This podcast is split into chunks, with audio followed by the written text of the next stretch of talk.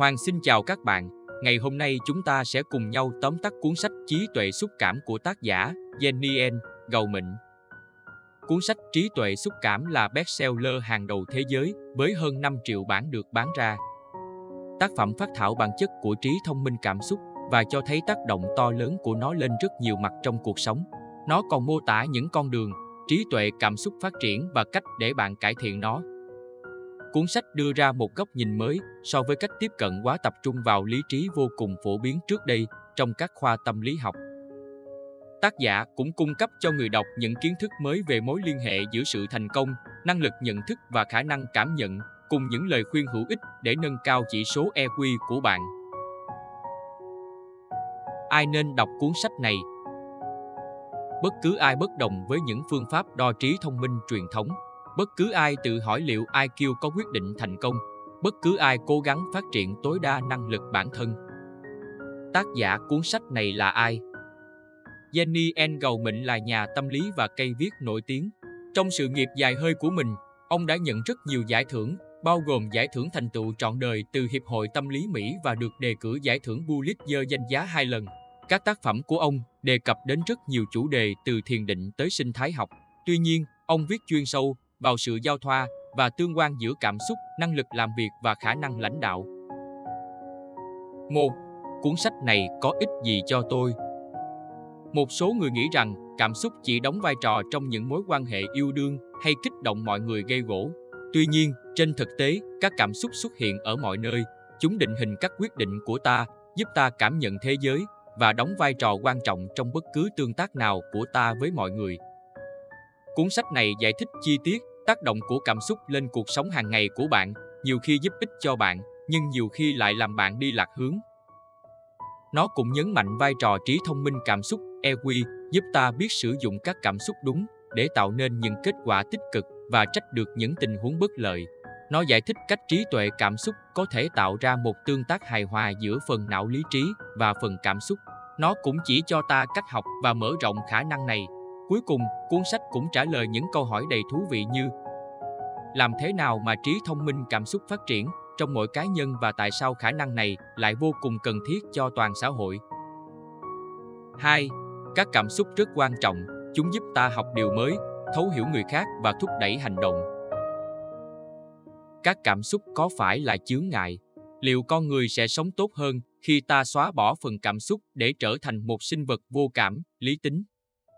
Trên thực tế, các cảm xúc rất cần thiết bởi vì chúng mang lại những lợi thế giúp ta có thể sống một cuộc đời viên mãn hơn.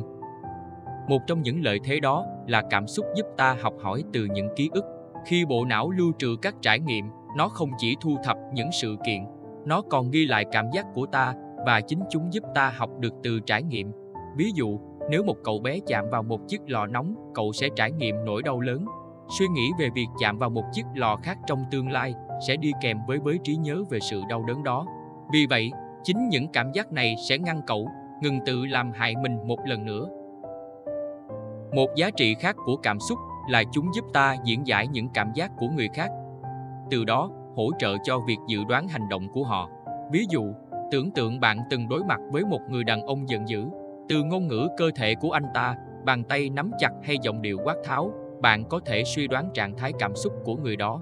Nhờ đó, bạn có thể dự đoán anh ta sẽ làm gì tiếp theo, ví dụ liệu anh ta có chuẩn bị đánh ai đó hay không.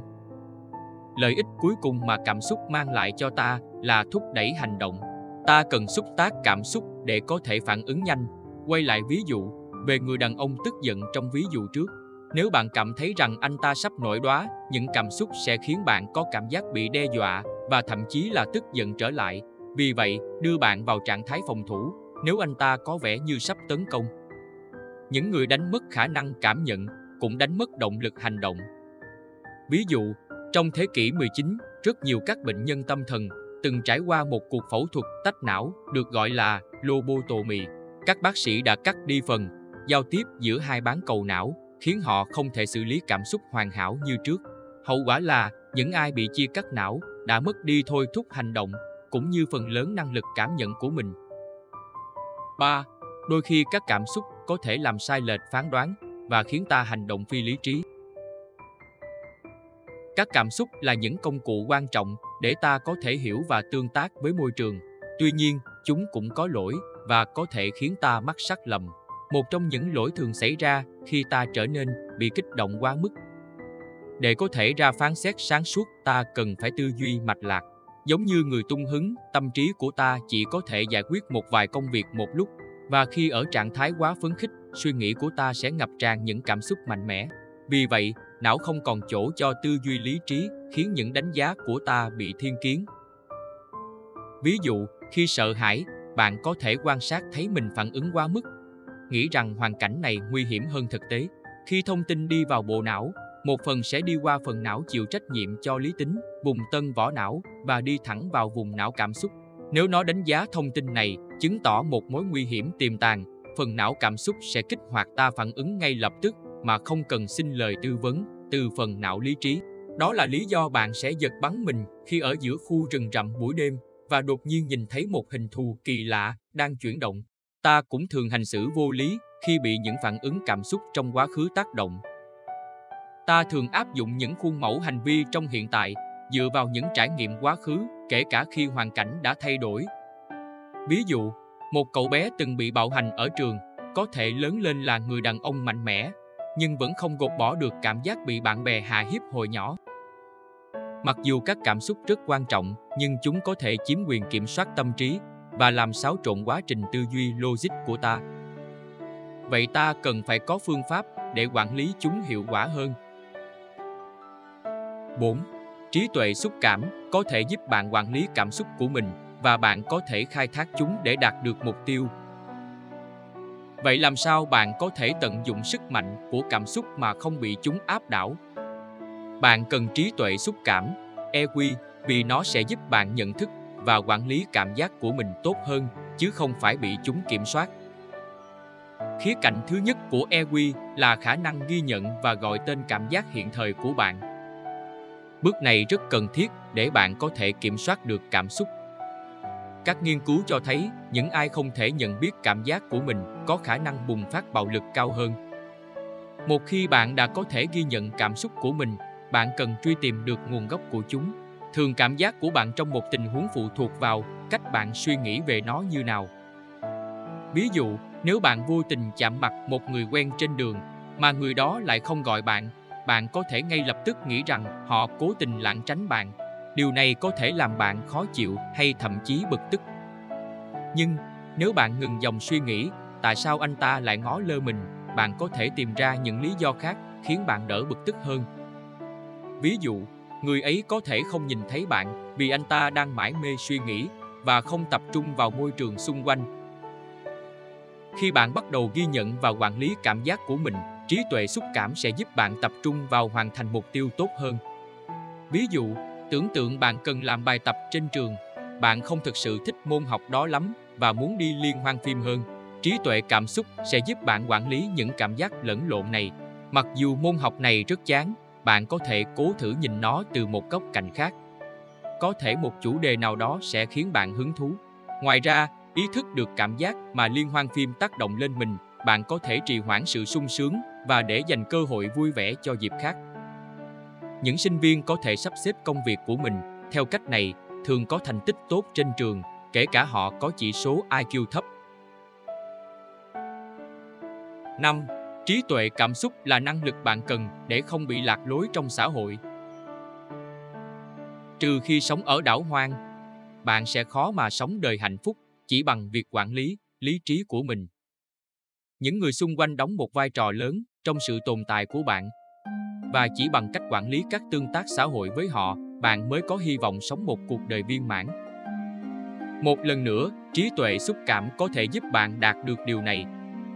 EQ thúc đẩy các giao tiếp xã hội tốt bởi vì nó giúp bạn đặt bản thân mình trong địa vị người khác, biết được cảm giác của mình như thế nào trong một tình huống nhất định sẽ giúp bạn ước chừng được cảm giác của người khác trong môi trường tương tự. EQ cũng giúp bạn khám phá cảm xúc của người khác bằng cách phân tích các dấu hiệu phi ngôn từ của họ. Điều này nghĩa là bạn có thể đánh giá tâm trạng của người kia chỉ bằng cách nhìn vào những dấu hiệu như biểu cảm khuôn mặt hay ngôn ngữ cơ thể. Ví dụ, nếu bạn gặp một ai đó với gương mặt trắng bệch và miệng há rộng, bạn sẽ có thể kết luận rằng họ vừa trải qua một cú sốc. Hơn nữa, Bạn sẽ có thể nhận định những dấu hiệu này một cách tự động mà không cần phải nỗ lực suy nghĩ. Bởi vì EQ giúp bạn đồng cảm với người khác, nó sẽ giúp bạn cư xử đúng mực, khiến mọi người quý mến bạn hơn. Ví dụ, tưởng tượng bạn là quản lý của một công ty. Trong đó có một nhân viên liên tục mắc cùng một sai lầm. Bạn sẽ cần nói chuyện và thay đổi anh ta, nhưng bạn phải biết làm điều này một cách tinh tế. Nếu bạn làm tổn thương anh ta, anh ta sẽ có thể trở nên tức giận hay có ý đề phòng và khó có thể tạo ra những thay đổi mà bạn muốn. Nếu bạn đồng cảm và hình dung anh ta sẽ cảm thấy như nào, bạn có thể đưa ra biện pháp can thiệp tốt hơn. Nói chung, những người có trí tuệ cảm xúc cao có thể phát triển theo thiên hướng xã hội như dạy học, giải quyết mâu thuẫn hay quản lý nhân viên, và những năng khiếu này có thể giúp họ duy trì tốt các mối quan hệ đời sống. 6. Trí tuệ cảm xúc đòi hỏi một sự cân bằng giữa phần não cảm giác và phần não tư duy. Cách ta nghĩ và cảm nhận liên quan chặt chẽ đến nhau. Nguyên nhân là do phần não suy nghĩ, nơi bạn phát triển khả năng tư duy lý trí, và phần não cảm giác, người mẹ của các cảm xúc được kết nối với nhau bởi các đường dây thần kinh. EQ của ta phụ thuộc vào những kết nối này và bất kỳ tổn thương nào tới các đường dây thần kinh có thể tạo ra sự giảm sút về EQ. Ví dụ, một người mà phần não cảm giác bị chia cắt khỏi phần tư duy sẽ không còn trải nghiệm cảm xúc nữa. Những khiếm khuyết trong phần này sẽ dẫn đến mức nhận thức cảm xúc, một thành tố quan trọng của EQ. Bằng chứng đã được tìm thấy ở các bệnh nhân bị phẫu thuật ngăn đôi hai bán cầu não. Sau khi kết nối giữa não trái và não phải bị mất đi, bạn đã đánh mất năng lực cảm nhận của mình. Một ví dụ khác về sự quan trọng của các kết nối giữa hai phần não là vai trò của phần não tư duy trong việc điều chỉnh quá trình hoạt động của phần não cảm xúc. Một bước thiết yếu trong việc tự kiểm soát cảm xúc. Tự kiểm soát cảm xúc hoạt động theo các bước sau. Kích thích, ví dụ như âm thanh lớn đột ngột sẽ thường kích hoạt phần não cảm xúc bạn chiếm quyền. Nó sẽ tự động đánh giá tác động bên ngoài đó là một mối nguy hiểm và sẽ phản ứng lại bằng cách đặt bản thân bạn vào trạng thái cảnh giác Ta dùng phần não tư duy để giúp điều chỉnh quá trình này. Sau khi thấy tiếng nổ lớn và trong lúc phần não cảm xúc đang rung chuông báo động khắp cơ thể, phần não tư duy sẽ kiểm tra lại xem bản chất của kích thích đó là gì. Nếu không nhận thấy mối nguy hiểm nào, nó sẽ hạ hỏa phần não cảm giác và cơ thể, giúp bạn có thể bình tĩnh suy nghĩ hơn. Đó là lý do tại sao không phải lúc nào ta cũng phản ứng quá mức với mọi tiếng động nghe thấy. Nếu bạn ngắt liên hệ giữa phần não tư duy và cảm xúc, quá trình này sẽ không thực hiện được. Ví dụ, những bệnh nhân có phần não tư duy bị tổn hại nghiêm trọng sẽ rất khó kiểm soát những cảm xúc của mình. 7. Trí tuệ cảm xúc có thể khiến bạn sống khỏe và thành công hơn. Đâu là chiếc chìa khóa dẫn đến một cuộc đời thành công và viên mãn? Bạn có thể nghĩ đó là chỉ số IQ cao, những người tài giỏi nhất sẽ có cơ hội sống hạnh phúc cao nhất. Tuy nhiên, trí tuệ cảm xúc cũng quan trọng ngang với IQ trên con đường đến vinh quang. Bằng chứng cho thấy những người có EQ cao có khả năng thành công nhiều hơn. Ví dụ, các nghiên cứu chỉ ra rằng những sinh viên có mức độ đồng cảm cao, có điểm số cao hơn nhiều những bạn có mức IQ ngang bằng. Bạn nào có thể kiểm soát các bản năng của mình cũng sẽ thành công hơn các bạn đồng trang lứa. Một nghiên cứu được tiến hành tại trường đại học Stanford mang tên thử thách chiếc kẹo dẻo để đo khả năng kiềm chế trước món ngon của một nhóm các cháu 4 tuổi. Nhiều năm sau, những em có thể kiểm soát các ham muốn của mình khi còn nhỏ, được phát hiện có học lực tốt hơn cũng như thành công hơn trong xã hội. EQ cao cũng đem lại lợi ích trong công việc. Những người quản lý thành thạo các kỹ năng xã hội cũng thường có khả năng thuyết phục mọi người tốt hơn. Hơn nữa, trí tuệ xúc cảm có giúp ta có đời sống lành mạnh hơn. Ta có thể kiểm nghiệm kết quả này bằng cách nhìn vào stress. Khi phải trải qua những giai đoạn khó khăn, trái tim của ta chịu tổn hại rất lớn bởi huyết áp tăng cao, làm tăng nguy cơ nhồi máu cơn tim. Stress cũng có thể làm suy yếu hệ thống miễn dịch, được chứng minh trong một nghiên cứu cho thấy những ai hay phải chịu áp lực có nguy cơ nhiễm cúm cao hơn nhiều người bình thường. Tuy nhiên, trí tuệ cảm xúc có thể giúp ta tránh được những nguy hiểm của stress. Lý do là nếu muốn học cách giảm thiểu các cảm giác tiêu cực như lo âu và giận dữ, bạn sẽ ngăn chặn được những ảnh hưởng tiêu cực của chúng lên sức khỏe của mình. Ví dụ, trong một nghiên cứu lâm sàng, những người đã từng bị trụy tim một lần được hướng dẫn cách quản lý cơn tức giận, dẫn đến giảm thiểu đáng kể rủi ro suy tim. Tuy có những tác động lớn lao của trí tuệ xúc cảm lên thành công và sức khỏe, chương trình học tại các trường vẫn có tập trung quá ít vào những kỹ năng quản lý cảm xúc này. 8. Tương lai của xã hội sẽ phụ thuộc vào trí tuệ cảm xúc của trẻ. Trong khi EQ cao có thể khiến mọi người sống vui và sống khỏe, EQ thấp lại có những ảnh hưởng tiêu cực lớn trên toàn xã hội. Ví dụ, tỷ lệ giết người ở trẻ vị thành niên tại Mỹ tăng gấp 3 lần từ năm 1965 đến 1990, có thể liên quan đến việc EQ bị suy giảm. Có bằng chứng thuyết phục cho thấy sự thiếu hụt EQ có thể gia tăng nguy cơ phá hoại, một nhân tố lớn dẫn đến tỷ lệ tội phạm gia tăng. Ví dụ, các nghiên cứu cho thấy những tội phạm vị thành niên thường có khả năng kiểm soát ham muốn của mình, cũng như khả năng đọc biểu cảm gương mặt của người khác thấp hơn. Những thiếu sót cũng được tìm thấy ở những kẻ phạm tội tình dục trưởng thành. Những người nghiện cũng biểu hiện các vấn đề về EQ. Ví dụ, những ai nghiện heroin sẽ khó kiểm soát cơn tức giận trước cả khi họ nghiện. Không nghi ngờ gì khi tương lai của trẻ cũng phụ thuộc nhiều vào năng lực cảm xúc Trẻ lớn lên trong môi trường được vây quanh bởi những người giàu cảm xúc cũng thể hiện EQ về sau cao hơn. Kết quả này cũng được xác nhận bởi một nghiên cứu cho thấy em có bố mẹ EQ cao, quản lý cảm xúc của mình tốt hơn, có mức độ stress thấp hơn, học giỏi hơn các bạn và được các giáo viên đánh giá là thạo đời hơn. Có lẽ không ngạc nhiên khi EQ của trẻ cũng liên quan đến hạnh phúc của nó. Trẻ thiếu hụt khả năng tự nhận thức đồng cảm hay kiểm soát ham muốn rất dễ phát triển các vấn đề tinh thần và thường gặp rắc rối nhiều hơn ở trường. Tất cả bằng chứng này cho thấy trí tuệ cảm xúc của trẻ cần được những người lớn chăm chút và phát triển. Trẻ em hôm nay sẽ là các phụ huynh, quản lý và nhà chính trị ngày mai. Tóm lại, rất nhiều người sẽ có tác động lớn lên xã hội tương lai và bất cứ cộng đồng nào đều cũng sẽ được lợi nếu những người đứng đầu biết cảm thông, giỏi giải quyết mâu thuẫn và không mù quáng hành động theo bản năng.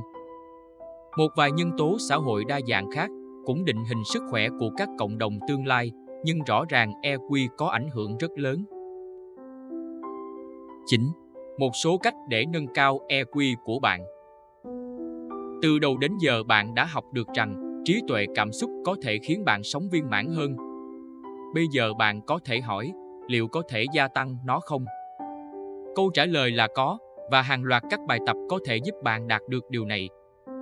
Nếu bạn muốn thúc đẩy khả năng tự nhận thức và tự quản lý của mình, bạn có thể thực hành bằng cách sử dụng các đoạn hội thoại nội tâm. Nó sẽ hỗ trợ bạn xác định và gọi tên những cảm giác của mình.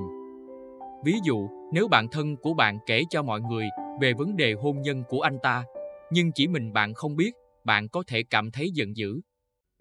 Nhưng tự đối thoại có thể giúp bạn giải quyết vấn đề này bạn nên hỏi chính mình tại sao tôi lại thấy khó chịu bởi vì người bạn tốt nhất của tôi bỏ lơ tôi hay sao bây giờ sau khi đã xác định cảm giác này và nguồn gốc của nó bạn có thể làm nó làm giảm sự tiêu cực bạn có thể tự nói với mình mình bị cho ra rìa có thể do anh ấy không muốn làm phiền mình lúc bận nhìn theo góc độ này bạn có thể cảm thấy dễ chịu hơn nếu bạn muốn cải thiện khả năng đồng cảm của mình hãy thử bắt chước ngôn ngữ cơ thể của người khác.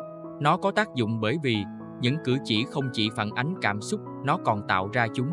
Vì vậy, bằng cách bắt chước tư thế thư giãn của một người, bạn có thể tạo ra cảm giác thư giãn trong mình.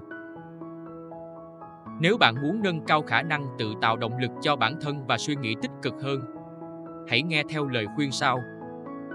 Các bạn giải thích cho thành công và thất bại của mình ảnh hưởng đến năng lực tự thúc đẩy bản thân để tự truyền cảm hứng cho mình, hãy bắt đầu nghĩ như kiểu những người tự thuyết phục mình rằng lý do thất bại là do mình, chứ không phải do ngoại cảnh và chính mình sẽ thay đổi được nó, sẽ không từ bỏ dễ dàng. Họ tiếp tục cố gắng bởi vì họ tin rằng họ làm chủ cuộc đời mình. Trái lại, những ai quy kết cho những thiếu sót của cá nhân là đã ấn định thì sẽ có khả năng từ bỏ sớm hơn. Họ tự nhủ rằng họ không có khả năng tác động để có thể thành công nếu bạn muốn thành công, hãy tránh lối suy nghĩ này. 10. Bạn có thể dùng trí tuệ cảm xúc trong nhiều hoàn cảnh khác nhau, từ nơi công sở đến đời sống tình yêu.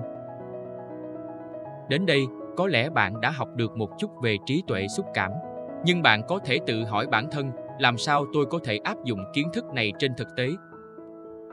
Đây là một vài lời khuyên có thể giúp bạn sử dụng trí tuệ cảm xúc trong đời sống thường ngày. Lời nhắn nhủ đầu tiên là bạn có thể tránh những hiểu lầm trong một mối quan hệ nếu bạn để ý đến những cách thức khác nhau mà nam và nữ dùng để đối phó với cảm xúc. Thông thường, con gái được dạy dỗ hãy biết chia sẻ cảm xúc của mình và kết nối với mọi người qua cuộc nói chuyện thân mật. Nhưng con trai lại được bảo, hãy tối giản các cảm giác làm họ trông dễ tổn thương. Ví dụ, nếu bạn gái than phiền về một vấn đề, phản ứng của bạn trai có thể là ngay lập tức đưa ra lời khuyên. Nhưng thế là thiếu tinh tế, thường khi con gái tâm sự chán nản, cô ấy chỉ muốn được đồng thuận. Cô ấy muốn người yêu mình lắng nghe và thể hiện rằng anh ấy hiểu ý mình. Vì vậy đưa ra giải pháp tức thời có thể sẽ bị hiểu là sự phủ nhận cơn mệt mỏi của cô ấy hơn là một nỗ lực giúp đỡ của chàng trai. Tốt hơn là bạn hãy chăm chú lắng nghe vấn đề của cô ấy hơn. Bạn có cũng thể làm theo lời khuyên sau. Nếu bạn rất tức giận trong một cuộc tranh cãi, hãy cố dừng lại để bình tĩnh. Những cảm xúc mạnh thường bóp méo tư duy, khiến bạn có thể nói hoặc làm những thứ về sau sẽ hối tiếc. Một vài nhà tư vấn hôn nhân còn khuyên các cặp đôi theo dõi nhịp tim của mình khi xảy ra mâu thuẫn. Nhịp tim tăng hơn trung bình 10 BPM cho thấy người đó đang quá mức tự chủ để có thể tư duy lý trí và cần nghỉ ngơi một lúc. Lời khuyên cuối cùng là nếu bạn phải chỉ trích ai đó, hãy thật cụ thể và đưa ra giải pháp bằng cách chỉ chọn một lỗi và chỉ ra chính xác cách phản ứng đúng đắn. Bạn sẽ đưa ra thông điệp của mình rõ ràng và khiến người nghe không cảm thấy bối rối hay không được coi trọng. Thông điệp chính của sách những cảm xúc của ta vô cùng quan trọng bởi vì chúng có vai trò định hướng và thúc đẩy ta hành động. Tuy nhiên, chúng cũng khiến ta hành động phi lý trí. Đó là lý do tại sao ta cần trí tuệ cảm xúc. EQ là tập hợp các kỹ năng giúp bạn nhận thức và quản lý cảm xúc cả của mình lẫn người khác. Hết tóm tắt sách trí tuệ xúc cảm. Cảm ơn các bạn đã lắng nghe.